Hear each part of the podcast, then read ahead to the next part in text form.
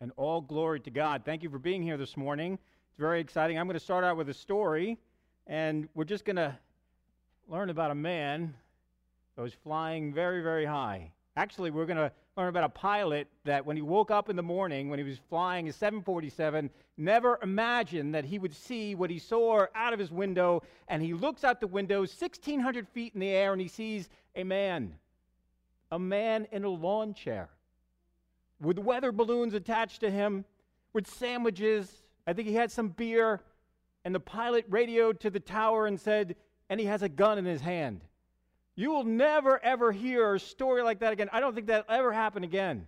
But what was happening there was this man named Larry Walters. He had a dream. He had a dream that he would fly, a plane, but he couldn't do it because he had really, really, really bad eyesight. But you know what? He never let go of his dream. He never let go. For 20 years, he said, I am going to fly. And he hatched this plan. Imagine if I went outside and said, Linda, I'm going to get in a lawn chair and put some balloons on it, and I'll see you later. He strapped these balloons. His girlfriend helped him. He got in the chair, and he thought he would go about 30 feet. Pretty quickly, he went 1,600 feet in the air. Well, the gun that he had was a pellet gun, and the pellet gun was to shoot out the balloons so he could come down and descend. So he didn't realize he was going to go that high. So he started to shoot the balloons out, and he landed in electrical wires. It doesn't sound like a good thing. They were pretty close to the ground, and he came down, and they arrested him immediately. But you know what happened to Larry? He became famous. His dream became true. He was on a speaking tour. He quit his truck driving job, and everything was happening for him. People liked to talk to him. But over time, people really didn't want to hear about it anymore. He gave his chair away to a little boy.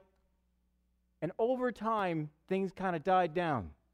And you know, Larry just kind of looked at life in a depressing way. And he started to work for the Parks Department. He would take people on hikes. And then 10 years later, Larry took his own life by putting a bullet straight through his heart. And you're probably saying, great, Mark, thanks for the sermon this morning. You want to get up and leave because that's the most depressing thing that I can start with. But the reason why I do that is I want you to open your Bibles, and I want you to look at the book of Ecclesiastes chapter 2, because we're going to look at a journal. As Paul said last week, it's a journal of a man who's probably at the end of his life, and he's writing in his journal about life and about what he did. And it's not pretty. Do you know, if you had a journal at home, you would lock it up, right? And you would hide it away, and you wouldn't want anyone to read it. You don't want anyone looking at your journal, but we get to look at Solomon's journal here. We get to see exactly what he was going through in life and what he was doing. And this is a gift, because God does not want you, he does not want me. Solomon did not want his son or anyone else to go down the paths that he went down, because they were all dead ends. They were all dead ends. You know, life is hard. My daughter Tricia gave me a quote, and I really liked it. I think this is supposed to be really inspirational. It's an inspirational quote, but when I looked at it, I said, this person gets it. This person gets life. Marriage is hard. Divorce is hard. Choose your hard. Obesity is hard. Being fit is hard. Choose your hard. Being in debt is hard, but being financially disciplined is also hard. Choose your hard. Communication is hard, and not communicating is hard. Choose your hard. Life will never be easy. Life will never be easy. It will always be hard. But we can choose our hard. Pick wisely. I don't know what you're thinking right now, but I'm hoping you're thinking that, yeah, my life can be hard. I can have difficulties and trials in this world. Do you know that Solomon wrote that journal? And I love to look at people's names. You know, his name means peace, peaceful one. It means shalom. When we read his journal, he had anything but peace. He actually will say, I hate life. I hate life. That's what he says. Have you ever been like that? And also, besides that, have you ever looked at life to be satisfied in the things of life that life gives to offer us without God, under the sun, without God. Have you ever tried to be satisfied in those things without Jesus Christ? Now, I looked at this and I thought, you know, it's kind of like spitting into the wind.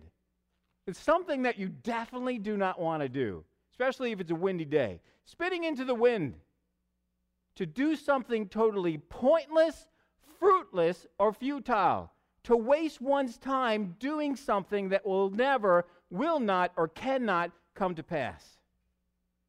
So when we look at this amazing portion of Scripture, and we're going to read through it, just think about this. We're going to look at spitting in the wind of pleasure and of wisdom and of work. And then the last portion talking about living our lives on earth with Jesus. Just think about, if you can just think about the way that you're living and about your life, because trust me, I've been doing that with this, and it's not pretty. I always think about Robert Moses going to the beach, and I always say, wow, there's a wave. I'm going to go out. I'm going to go in the wave. It's going to be wonderful. And then the next thing I know, I can't see. I'm under the wave, and I got sand all over the place, and I'm gasping for air. I don't know if that's your life sometimes. I'm sure it's not every day, but it can be like that. Let me pray. Heavenly Father, we ask as we go through Ecclesiastes, as we go through chapter 2, as we go through Solomon's journal, that you would help us to see wonderful, wonderful things in your word. This is going to be hard. It's not going to be pretty, and it's not going to be easy. But help us, Lord, I pray. Help us. In Jesus' name, amen. So in chapter 2, if you follow along with me, I have the ESV, but whatever version you have would be pretty comparable, so just read along with me, Ecclesiastes chapter 2. And this portion here is the longest portion that we have to go through, and the other ones are a little shorter. I said in my heart, come now, I will test you with pleasure. Enjoy yourself. But behold, this also was vanity. I said of laughter, it is mad, and of pleasure, what use is it? I searched my heart how to cheer my body with wine, my heart still guiding me with wisdom, and how to lay hold of folly, till I might see what was good for the children of man to do under heaven during a few days of their life. I made great works, I built houses, I planted vineyards for myself. I made myself gardens and parks and planted them and all kinds of fruit trees. I made myself pools from which to water the forest of growing trees. I bought male and female slaves and had slaves who were born in my house. I had also great possessions and herds and flocks and more than anyone who had ever been before me in Jerusalem. I also gathered for myself silver and gold and treasure of kings and provinces. I got singers, both men and women, and many concubines, the delight of the sons of man. So I became great and surpassed all who were before me in Jerusalem. Also my wisdom remained with me, and whatever my eyes desired, I did not keep from them. I kept my heart from no pleasure, for my heart found pleasure in all my toil, and this was my reward for my toil. I had expended in doing it, and behold, all was vanity, and a striving after the wind, and there was nothing to be gained under the sun. Now, if you think that this is not reality for today, think again. We could read the Bible and say, man, that's out of touch, has nothing to do with my life, has nothing to do today. Well, Emma and I was taking a road trip, and we heard a song on the radio. I want you to listen to these. And we turned around, and I had her play it again. Listen to these words. This is today. There's got to be a reason that I am here on earth. Got to be a reason for the dust and the dirt. The changing of the seasons never changed my hurt. So what's it worth? What's it worth? Worth another shot of whiskey, another sip of gin, another drop of poison that is slowly sinking in. If we're going down together, better take another hit. We won't be here forever. so let's make the best of it. That's from someone who lives today and who's writing and who's singing to the generation of today, saying, what's it worth? I might as well just have some whiskey. I might as well just make myself numb. Because as Paul said last week, this earth just goes on and on and on and on. You get up and you go to work. You come home, you make dinner. You wake up again. It goes on and on and on. And if you don't have God, if you don't have Jesus Christ as your Lord and Savior, you have no hope. You have no hope whatsoever. You may feel like you have hope. You may feel like, yes, I can do this on my own, but you can't. Don't lie to yourself. Don't let the world lie to yourself. Don't do it. He tells us right away. When you read those verses, he tells us right away. He said, look, I went after pleasure. I went after this. He doesn't go through the whole chapter to wait to tell you what happened. The first couple of verses, he says, it is worthless, it's meaningless, it's vanity. The word is hevel. It's a Hebrew word. And Paul went over this last week so well, but it basically means smoke and vapor. You try to catch it and it's gone. You can't grasp it. And it also means other things. It means you can't make sense of what's going on in the world. You can't make sense unless you have your Bible, unless you're praying, unless you're going to God and asking Him for wisdom, as it says in James. You'll never make sense of this place on your own. He says, it's an unhappy business that God has given to the children of man to be busy with. I have seen everything that is done under the sun, and he has seen everything. Solomon was amazing. You can't outdo Solomon. He's seen everything, and behold, everything is vanity, and striving after the wind is like spitting into the wind. And over and over and over, he writes in his journal, we were all meant for a relationship with Jesus Christ. Every single one of us. We were meant for that relationship.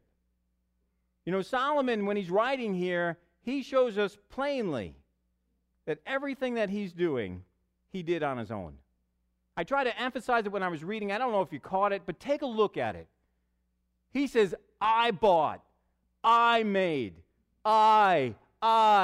You don't see God anywhere. It's all about Him. I said in my heart. Jeremiah 17 says, the heart is deceitful above all things and desperately sick. Who can understand it? I, the Lord, search the heart and test the mind to give every man according to his ways, according to the fruit of his deeds. Listen to John 2. But Jesus didn't trust them because he knew all people. Imagine that. I had a financial counselor tell me one time. I said, I'll go to a financial, I don't even know if I had to go, but I said, you know what? It's always good to get counseling, and why not do financial counseling? You live on Long Island, it's tough to live here. So I sat with a financial counselor. And as we sat with her, she was wonderful, and she looked at me and asked me a question. And she said, about a financial decision that I made. She said, did you ask God if that was okay? It made me mad. It made me angry, because I was like, I didn't want to be mad. I wanted to be like, oh, that's a good question. Dumb me. I shouldn't have done that. I should have asked God. But my initial thing was like, why are you asking me that? I can do whatever I want. I know God blessed me with money. I know He blessed me with a job. I know He blessed me with things. But, hey, I could do whatever I want. Why are you asking me that? And that was the problem with me. It's the problem with me today. I want to do what I want, when I want to do it, and how I want to do it. And Solomon's saying, I'm going after pleasure, and I'm going to test this. And he was actually testing this for us, for the world, for his son. He said, I'm going to test everything and see how it goes. He had wisdom that never left him, and as he did these things, he was able to write it down in his journal so we could see it. But listen, trust in the Lord with all your heart and lean not on your own understanding. In all your ways acknowledge Him, and He will make your path straight. I've said that verse over and over, and it really probably has not sunk in yet to the real true meaning of what that is. But we all need to trust in God. We all need to lean not on our own understanding, but to lean on God and to lean on Him. Look, Solomon looked at achievement. Look at your world today. Look at the world we live in. He looked to achievement, to sex, to wealth, to laughter, to alcohol, to wisdom, to pleasure, to construction, to status, and to fame. That's what he looked to, and all the things that we have in our life, and all the things that we have around us. Literally, Solomon tried to create a new Garden of Eden. The phrase, every kind of fruit tree, in verse 2:5 is used 3 times in the creation account, in Genesis 1. He tried to get back to paradise, but you can't get back there in a fallen world. You can't. There's no way to get back to the Garden of Eden. The way that God had created the earth, we are in a fallen world. The only thing that will help is if you move toward Jesus, if you move towards God, if you move towards the grace and the mercy that He's offering each one of you, if you have not already proclaimed Him as your Lord. Look at Psalm 42 for a minute. I'm going to take a sip of water and just turn to Psalm 42.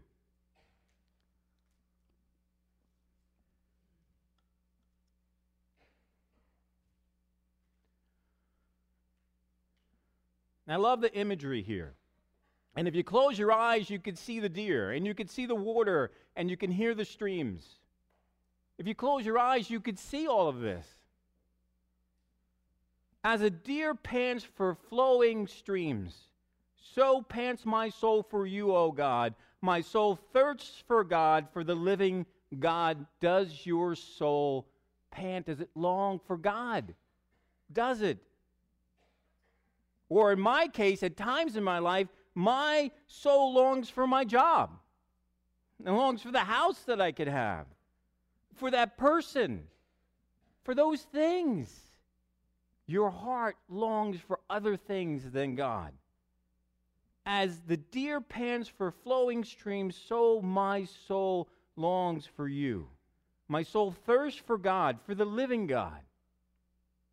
And I would just say, I mean, I could talk for hours. I could stay up here and babble and babble and babble, and you'll probably remember like maybe 2 things, not even. I'll go home, open your Bible, and just read God's Word. And for yourself, meditate on it and pray to God and ask Him to show you things. The next one is spitting into the wind of wisdom. In this section, Solomon proclaims in his journal, as I told you before, he actually says, I hate life. You wouldn't think it would be possible. Here's a man who has everything. He's bigger than Bill Gates. He's bigger than Warren Buffett. He's bigger than anybody. He's got everything, everything, everything, everything. I hate life. Does that make sense? Doesn't make any sense to us. Let's read verse 12. So I turned to consider wisdom and madness and folly. For what can a man do who comes after the king? Only what has already been done. Then I saw that there is more gain in wisdom than folly, as there is more gain in light than darkness. The wise person has eyes in his head, but the fool walks in darkness. And yet I perceive that the same event happens to all of them. Then I said in my heart, what happens to the fool will also happen to me. Why then have I been very wise? And I said in my heart that this is also vanity, for the wise, as the fool, there's no enduring remembrance, seeing that in the days to come all will have been long forgotten. How the wise dies just like the fool. So I hated life. Let me just repeat that. How the wise dies just like the fool, so I hated life. Because what is done under the sun was grievous to me, for all is vanity. There's that word, hevel. All is hevel. All is hevel and striving after the wind. And Solomon had so much advantages, as I said. He was given wisdom by God to be able to tell right from wrong. If you want to take time this week, look at the biblical account of Solomon. Look at his life. Look at 2 Samuel. Look at 1 Kings. Look at 2 Chronicles. And part of the reason what he's saying here in this section, he wants his son to know, he wants us to know, we can't outdo him. We can't outdo him. So it's not like you could say, okay, great, Solomon didn't try this, so I'm going to try this. He tried everything. Wisdom is better than foolishness, it says. Wisdom, this would be he or she who has given his or her heart to God. God has filled this person with wisdom to know right, or the Holy Spirit, right ways of God and to live them out. Rather, folly or foolishness refers to someone who lacks the proper fear or respect of God. He or she is therefore prone to go his or her own direction. And we see that all the time. Listen to Proverbs 4. Hear, my son, and accept my words, that the years of your life may be many. I have taught you the way of wisdom. I have led you in the paths of righteousness. When you walk, your step will not be hampered, and when you run, you will not stumble. Keep hold of the instruction and do not let go. Guard her, for she is your life. Just listen to that. Hold on to wisdom. Now, in this section, this is really the main point of what we need to talk about and what most people try to hide in their life. You may not realize it, but you don't want to think about it, and you want to cover it up, and you don't really want to dwell on this. But the great equalizer here is death. He said, the wise person and the fool both have the same fate. They both die. You die, I die, we all die. We're going to die. So let's stop pretending that we're going to live forever here and that life will get better. It's not going to get better. You can think whatever you want, but it's not going to get better. You're always going to have hard and difficult times. You know, my dad recently passed away, and I remember him always saying, nobody ever told him that going downhill was harder than going up. It kind of annoyed him a little bit. Going downhill, we're all going downhill. That's what Solomon is saying here, that it's vanity. It's meaningless. If we're all just going to die and that's the end, then what's the use? When I was younger, I met my friend Mark. And I'll never forget it because he was a great and amazing guy. But the first time we met in the hall. And I was like 8. And he was like 8. And we were like, I call you out. He's like, no, I call you out. I was like, I don't even know what that means, but I know I'm in trouble. So we met in the woods. He had his friends, I had my friends, and we're standing in the woods and we're doing like trying to, you know, look cool. I don't know which one it was, but we swung, we missed, we hit the tree, ow, and we became best friends for life. But Mark's life did not last that long. Last Father's Day, he went fishing with his son and he had a heart attack and died. He didn't know when he woke up that morning. Look, I'm 50-something. I forget. And he was 50-something. I don't think that's old. But you do not know when your life will end. You do not know. It could be today. It could be tomorrow. It could be like the generation that was born in the 2000s. They're supposed to live till they're 100. But that's no guarantee. You have friends and you have family that you know have passed, and you know that you're going to pass. Get right with God. Get right with Jesus Christ. The Bible says, and it's just as it is appointed for man to die once, and after that comes judgment. So Christ, having been offered once to bear sins for many, will appear a second time, not to deal with sin, but to save those who are eagerly awaiting him. You know, all pursuits in our lives, the pleasure, the wisdom, the work, it's all really a way to hide this fact that you're going to die. Be careful that you're not like the fool in the Bible. And he told them a parable. The land of a rich man produced plentifully, and he thought to himself, what shall I do? For I have nowhere to store up my crops. And he said, I will do this. I will tear down my barns and build larger ones, and there I will store all my grain and all my goods, and I will say to my soul, soul, you have ample goods laid up for many years to relax.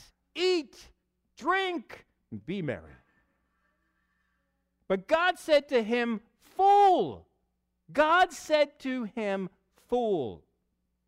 This night your soul is required of you, and the things you have prepared, whose will they be? When you leave everything behind. So is the one who lays up treasure for himself and is not rich towards God. Spitting into the wind of work. In verse 18. I hated all my toil in which I toil under the sun, seeing that I must leave it to the man who will come after me.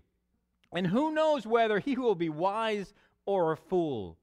Yet he will be master for all that I toil and use my wisdom under the sun. This is also vanity. So I turned about and gave my heart up to despair over all the toil of my labors under the sun.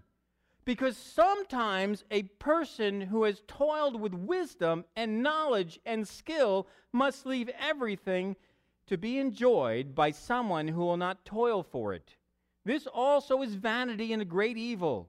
What has a man from all his toil striving of heart with which he toils beneath the sun for all his days? Listen to this. For all his days are full of sorrow, and his work is vexation. Even in the night his heart does not rest. This also is vanity. I love kids' books. Actually, I do much better with children than I do with adults. I don't know why that is. I love kids, and I will read kids' books. I just like to read them, and I get them. But this is one of my favorites. I went to sleep with gum in my mouth, and now there's gum in my hair.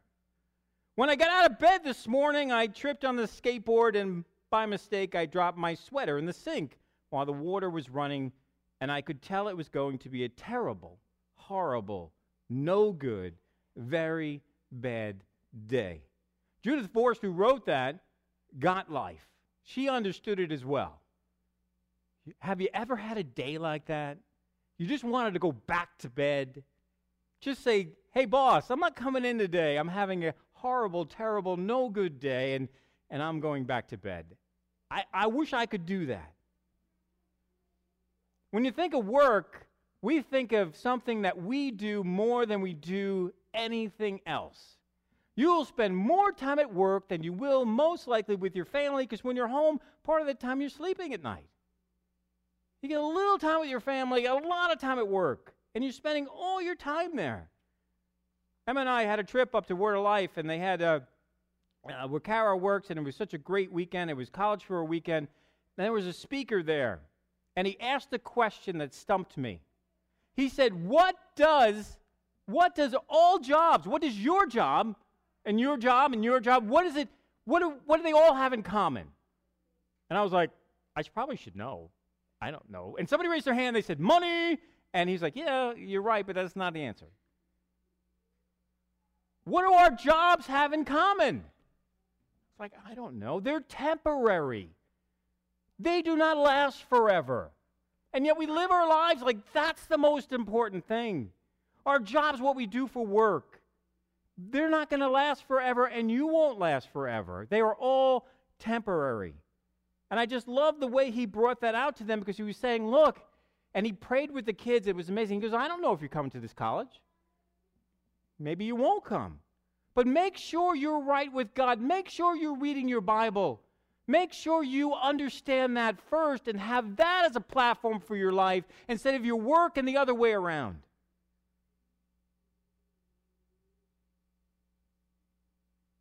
Solomon's journal tells us that a fool may inherit what you leave behind. His son actually lost everything that Solomon had worked for. I don't know if you know that, but read his account. What he's writing in his journal came true. He was worried that this is going to happen. I may leave it to a fool. Do you know there are some billionaires today who are trying to figure this out? Bill Gates and Warren Buffett and Simon Cowell. They have said, nope, not going to do it. I'm not going to leave my wealth to my children. And they have planned not to do that.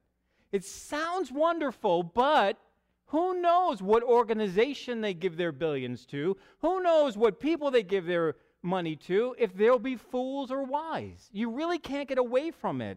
And this really bothered Solomon. It bothered him. I've worked my whole life. I'm a workaholic. I've done everything. And now I got to leave it to somebody else. He was angry and mad and despaired for his life. Have you ever had a difficult day at work? Have you ever laid awake at night thinking about work? They're not paying you for that. I hope you know. I think that sometimes I'm laying awake. It's 2 o'clock. I woke up. I'm like, oh, my gosh, I forgot to do this. I'm thinking, they're not paying me to worry about this, but I'm worried anyway. And we spend so much time at work when we're not at work, in our minds and our hearts, and we're anxious. And that's what he was saying.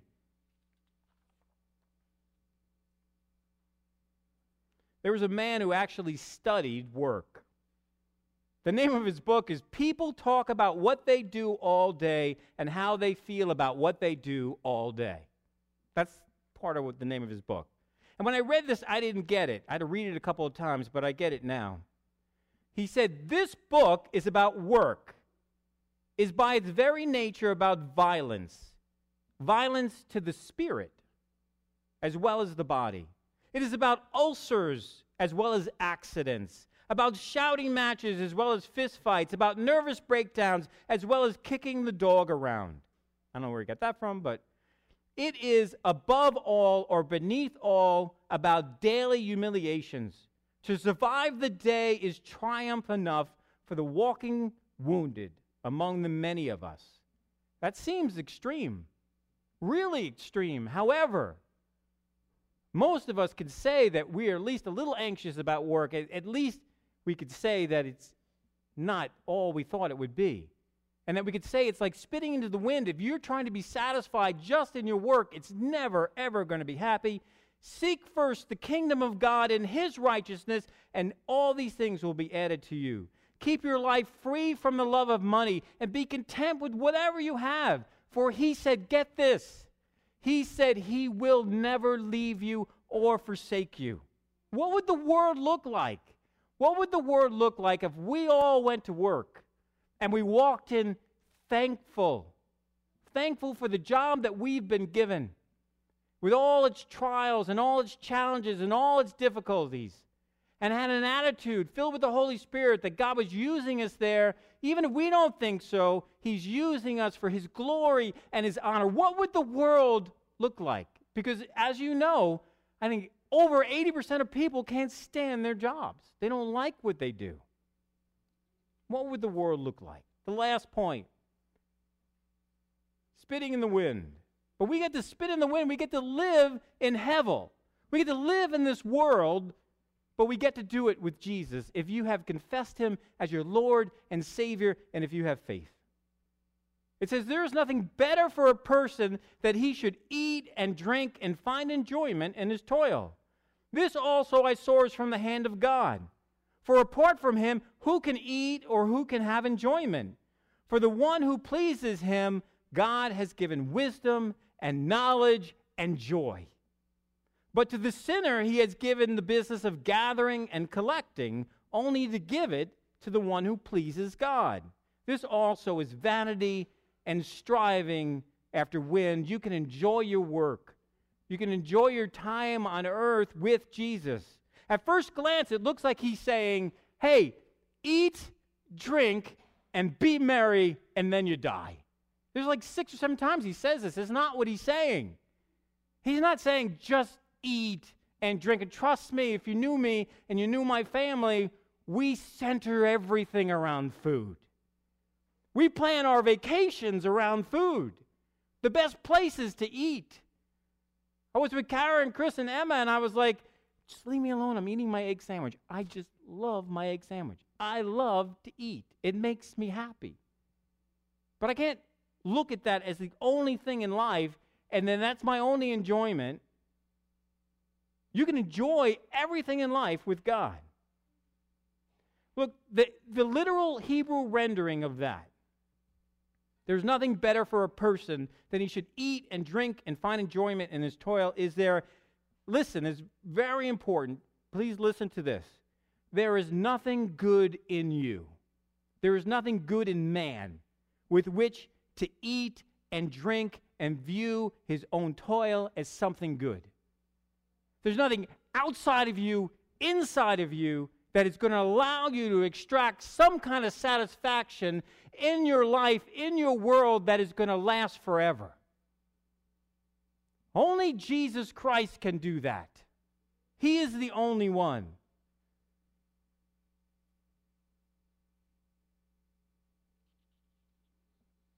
Now, as a gift, God has given us knowledge and enjoyment and joy. I know I painted a really poor picture this morning of life. That's Solomon's journal. That's his journal. Don't dismiss it. I would read through the book of Ecclesiastes, if I were you, 20 times. I wish a young person would be able to look at Ecclesiastes and get it before they're 56, 57. Get it early and understand that you need Jesus Christ as your Lord, as your Savior. And nothing will satisfy in this world because He's the only one that can and should. So it says, for the one who pleases God, He'll give this gift. Well, how do you please God? How are you possibly ever going to please Him? But it says this in the Bible. Without faith, it's impossible to please Him. For whoever would draw near to God must believe that He exists and that He rewards those who seek Him. There is great hope that we can live in this heaven, in this world, with joy. You know, I love VeggieTales. Is it Bob the Tomato and Silly Songs with Larry? You got to love VeggieTales. Well, Phil Vischer, who created Big Idea, did it with a dream for God. I am going to create this so people will know you. Well, his big idea and his big dream died. He went bankrupt. You can still see him on TV, but it's not the original VeggieTales that you saw, that you knew when you were growing up, that your kids watched. It wasn't the original. It's not the original. And he said the last 11 years of his life, since he lost everything, has been the best 11 years of his life. Because that dream was his dream. That was his. And if you read, go on YouTube and look at his testimony, he was saying he was doing it all on his own. Finally, he had to say to God, whatever you want. And this is what he said. I want to end with this. The most important thing is to make God the most important thing. That's simple, right? The most important thing is to make God the most important thing. And yet we don't do it. Listen to a paraphrase in the Bible. Are you tired? I don't know about you, but I'm tired. Are you tired? Are you worn out? Are you worn out? Are you burned out on religion? And Jesus, God says, come to me. Get away with me, and you'll recover your life. I'll show you how to take real rest. Walk with me and work with me. Watch how I do it. Learn the unforced rhythms of grace. I won't lay anything heavy or ill-fitting on you. Keep company with me, and you'll learn to live freely and lightly. Let's pray. Lord Jesus, I pray that you will help me. That you will help me to live in this life with you. And I don't always do it. Please forgive me, Lord. Please forgive me. Help us, Lord, to accept your invitation. Your invitation to accept your Son, Jesus Christ, who died on the cross, who rose again for our sin. Help us, Lord. And we love you, Lord. In Jesus' name, amen.